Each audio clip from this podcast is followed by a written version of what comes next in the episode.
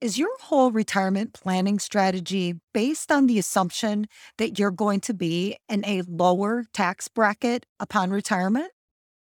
If yes, then you're probably like most Americans, at least most of the people that I talk to. And that assumption, that idea, this notion that you're going to be in a lower tax bracket also implies that you plan on being poorer in retirement than you are now. Yet the problem with that is most people don't want to be poorer in retirement. They want to have the same or better lifestyle in retirement, right? So that's why I brought back John Rohraff from JR Financial Services because not only is John a financial planner, but he's also a CPA. And so he really knows a lot about taxes. So let's talk about the income and retirement tax myths that so many people fall prey to today. This is the Smart Planning 101 podcast. From Honolulu, Hawaii, aloha everyone. I'm Nicole Whip and I'm your host. So today I'd love to welcome back John Rohraff from JR Financial Services. If you don't know who John is, please refer back to episode 36, where I interviewed John about socially responsible investing, but also check out his bio in the show notes page. John is amazing. He's really smart. And I love the way he thinks because he's a very practical thinker. So, if you haven't yet thought about taxes in retirement, whether you are already retired, you're about to retire, or you're 20 years away from retirement, taxes is something that you really do need to think about. And that's why I asked John to come back and talk to us about that today.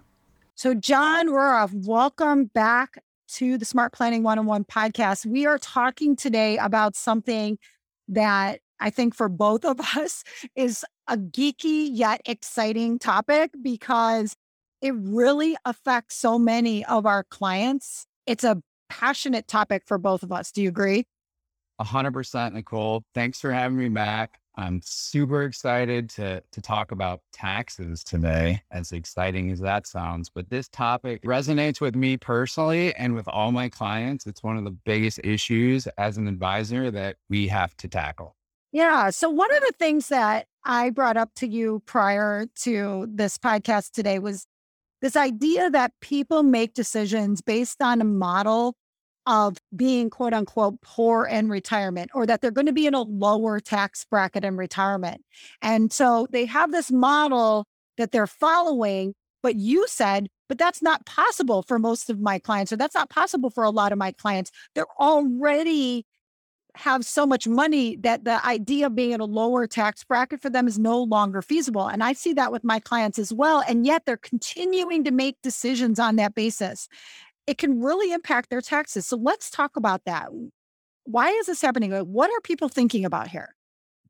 Great point, Nicole. People are just, I don't know if they hear it in society so much, or it's just, it's almost like a known fact that isn't true they just believe they're going to be spending less money and living a lower lifestyle when they get to retirement than they are when they're working.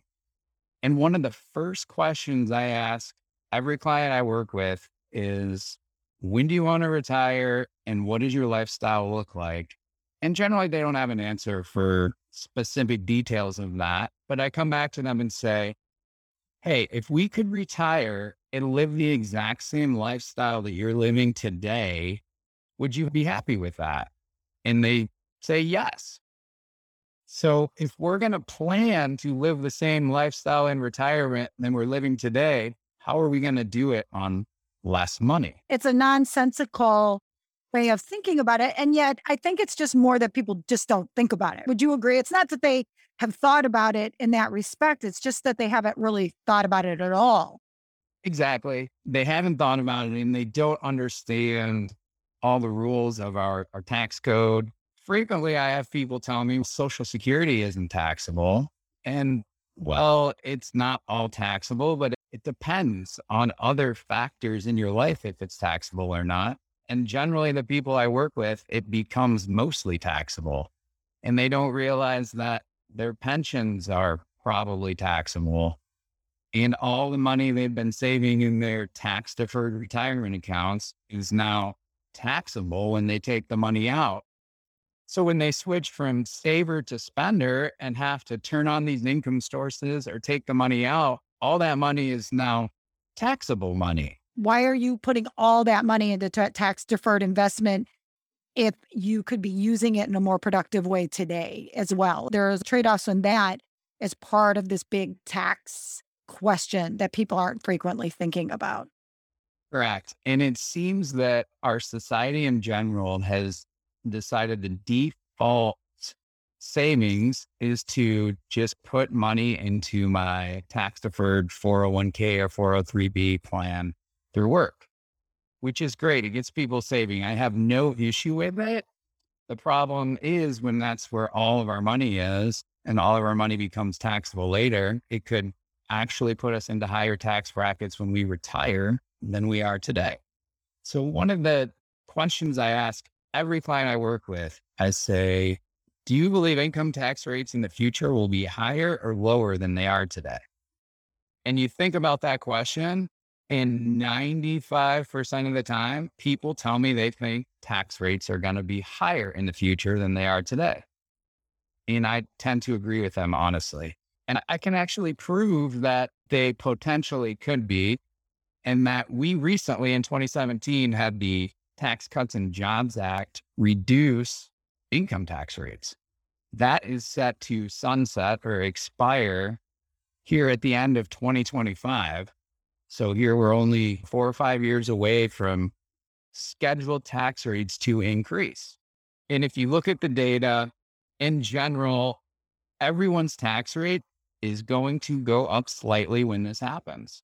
So we can say today, I'm going to defer money that I'm going to need in the future at a scheduled higher tax rate. It just doesn't make any sense. It really doesn't. We don't know. None of us have a crystal ball, and everything's moving at a really fast pace right now, too, all the time. And so the idea about what your situation is going to be is not clear, but we, you say historically, we can see that there's always been a rise. It's funny you say that. So I have in front of you right now the historical top marginal income tax rate for the United States going back to 1920. And if we look at income tax rates, if you could Google historical top marginal tax rates and look at the chart, currently, right now, we are at some of the lowest tax rates of all time. And what that tells me as an advisor, I'm constantly preaching buy low, sell high. So if we are low tax rates, that tells me we should probably sell that because in the future, they're probably going to go up to more historical levels. Okay. Yes. And that does make a lot of sense. Just because we're in a historically low tax situation does not mean we're going to remain there. What goes down might go right back up. Correct. And we look at you mentioned what's going on currently, and there's a lot of money being spent by the government with an increasing national debt. We hear about funding systems for Social Security and Medicare that are going to run out of money at some point in the future. The only way that we pay for these things is to get more money from taxes. Exactly. But I want to go back for a second to the Social Security thing because I think you're right. Like to me, that seems to be one of the most persistent and pervasive thought processes is people think that their social security is non-taxable. And then on top of it can you also address the fact that really though your social security for hopefully most of the people listening to this podcast is going to be a minor point of your retirement income and definitely should not be a major point of your retirement income? Nicole so the social security is huge. And honestly being a, a tax professional and a financial advisor, I have a unique benefit in that I understand the tax system and how Social Security is taxable or not. Literally is about a 30 line worksheet on a tax return. So I'm going to I'm going to give you a brief overview of what that 30 line worksheet says. And essentially, if you make over $15,000 of income, then your Social Security is beginning to become taxable. And it doesn't take long for it to be fully taxable up to the maximum limit of 85%. So most of my clients end up having 85% of their Social Security income as taxable income. Yeah, $15,000 is definitely not a income level that most of our clients can live at, or uh-huh. it's not going to be a realistic scenario for them to pay zero income tax on their Social Security. A hundred percent. And when we look at what makes it taxable, it's your pension. Just a pension can make all your Social Security become taxable up to the maximum amount, or your withdrawals from your retirement account also increases that Social Security tax. And the one thing that people don't think about is I can keep my tax bracket low, but every dollar you pull out of a tax deferred account then makes a social security dollar taxable. So if you pull $1 out, you now have $2 taxable in certain circumstances. Wow. I actually have never even thought about it that way. That is really interesting. And then the other thing is do you really think that your children are going to pay less in taxes? Because the purpose is to have all this tax deferred money is to avoid taxes. What makes you think you're going to have less taxes taken out in the future? And nobody can come up with a good answer because it's really hard logically to think that you will. Because, like you mentioned, if you leave it to your kids, if it's in a tax deferred account, they're most likely going to have to pull it out over 10 years. And unless they're not working or not making very much money and in a low tax bracket, it's just going to put them up in a much higher tax bracket. Yeah. So the whole thing about these tax deferred accounts is very fraught when it comes to taxes. And I think the bottom line of this is that you really need good advice. Yes. And we're talking about these tax rules that can vary by situation. So the biggest point I want people to take away from this is they should examine their tax situation and apply it to their unique financial situation because it can be different for everybody. And there's no rhyme or reason or rules to say, if you make this amount of money, do this or make this, do that. You really have to apply it to your situation specifically. All right. So, to that end, can we please talk about compounding growth? Because this is something that people always use to justify this as an action, right? Oh, I'm getting the compounding. That's what I hear all the time. I'm sure you hear it all the time. Can you please talk to us about these issues? Oh, yes. This is one of my favorites. I want to defer my taxes because I'm going to get compound growth in my investment. Great. But nobody thinks about compounding taxes owed either. So let's go through an example. Simple example we can do. And we're going to say that, Nicole, you have $100 and you can either defer your paying your tax today or pay your tax later at your retirement. Okay, very simple, $100. And we're going to double that money in 10 years. We're going to fast forward 10 years and you now have $200. So if you did not pay taxes and you pull this money out 10 years from now, that's doubled, your $200 is now taxable. Let's assume a 25% tax bracket for easy math. So if we have $100 doubled to 200, how much tax do we owe at 25%? $50. We now have $150 left. So we had a hundred dollars, grow to 200 and paid our tax at the end because we deferred it and we have $150. Let's now pretend that we're going to pay our taxes today. So we take your hundred dollars, we're going to pay our $25 in taxes, 25%. We have $75. That money is going to double in 10 years, tax free. We now have $150. So in both situations, we started with the same amount of money and ended with the same amount of money. We just paid our taxes at different times, but ended with the same amount of money. So we had compound growth, but paid on the end in taxes. We compounded our tax bill due. Yeah. And we can grow our money in ways that don't have to result in compound taxes. Or it doesn't matter. It's six of one, half dozen of the other. Exactly. So, what my advice would be to take your situation as it is today, project it out into the future, and get an idea of what tax bracket are you in today versus what tax bracket might you actually be in the future. And most people I run into, if your lifestyle is going to remain the same when you retire as it is today, I would say, hey, let's just call it the same. So then it all comes back down to that question Do you think tax rates will go up or down in the future? And if you think they're going to go up, well, you might as well just pay your taxes today because then you would have won. And now, can I put a little elder law spin on this, John? Absolutely.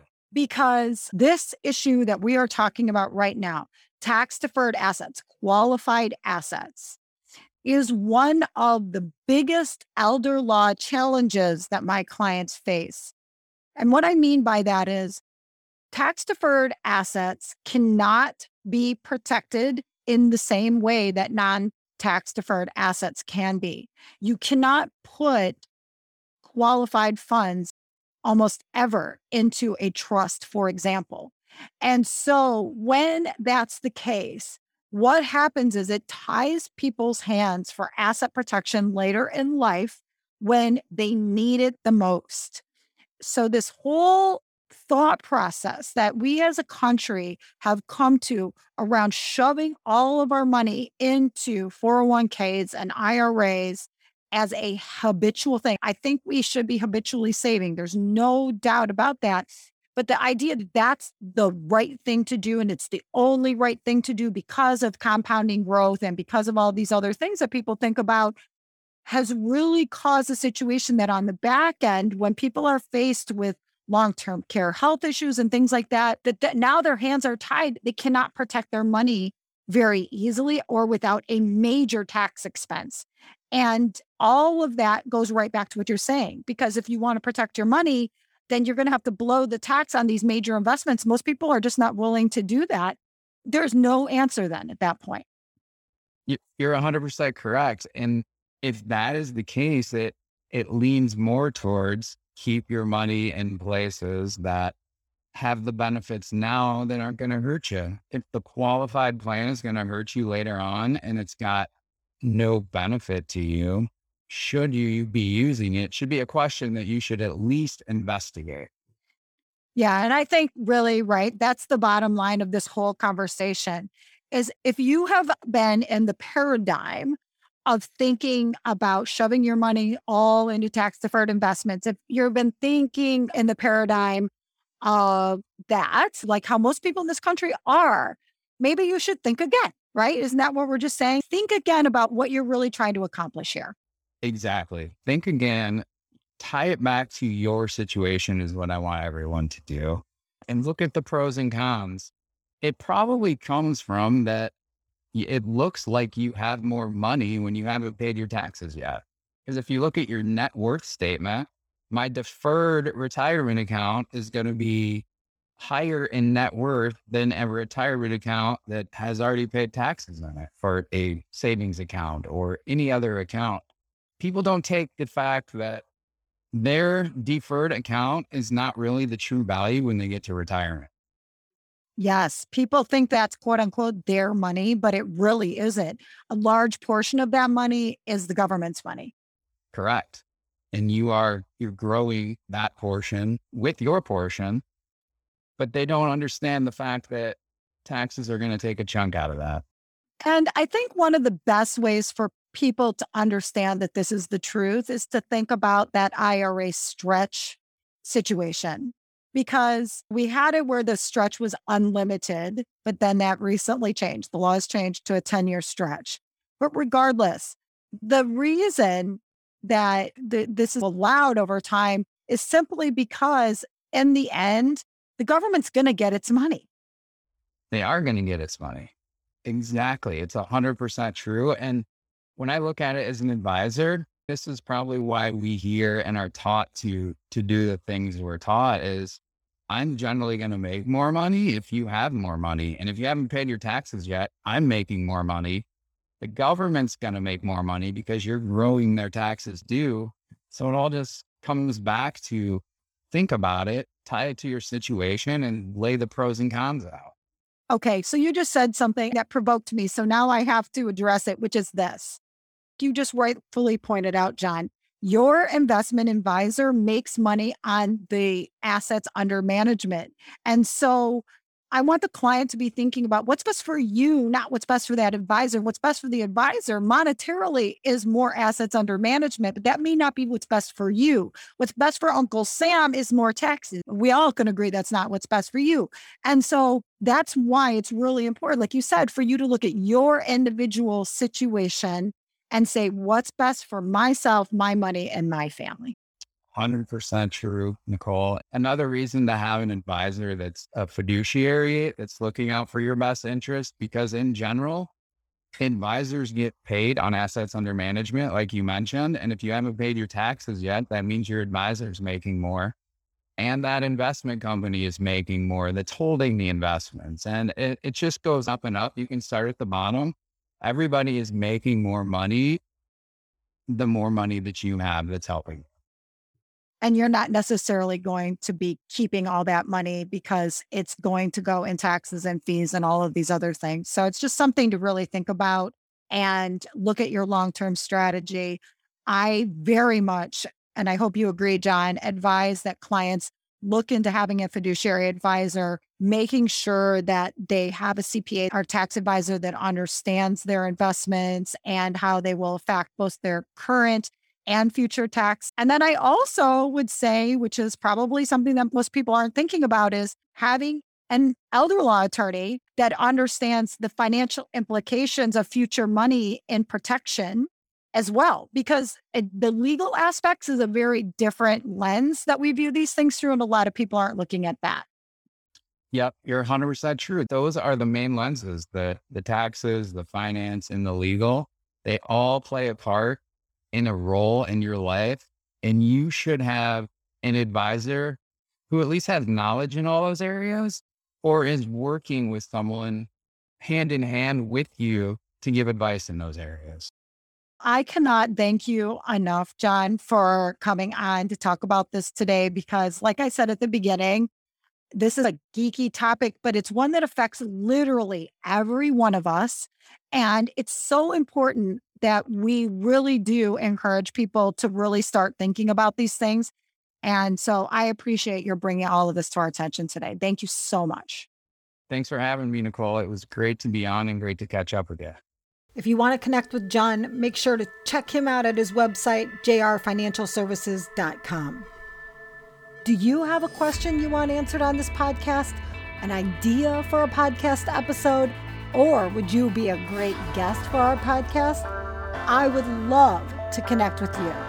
Visit smartplanning101.com forward slash connect and make sure to subscribe. Thank you for listening, everyone. This podcast is not intended to be, nor should it be construed as specific legal, financial, or investment advice. It is for general informational purposes only. For advice specific to your situation, please consult with a qualified advisor. JR Financial Services, securities offered through Avantax Investment Services, member FINRA, SIPC. Investment advisory services offered through Avantax Advisory Services, insurance services offered through an Avantax affiliated insurance agency.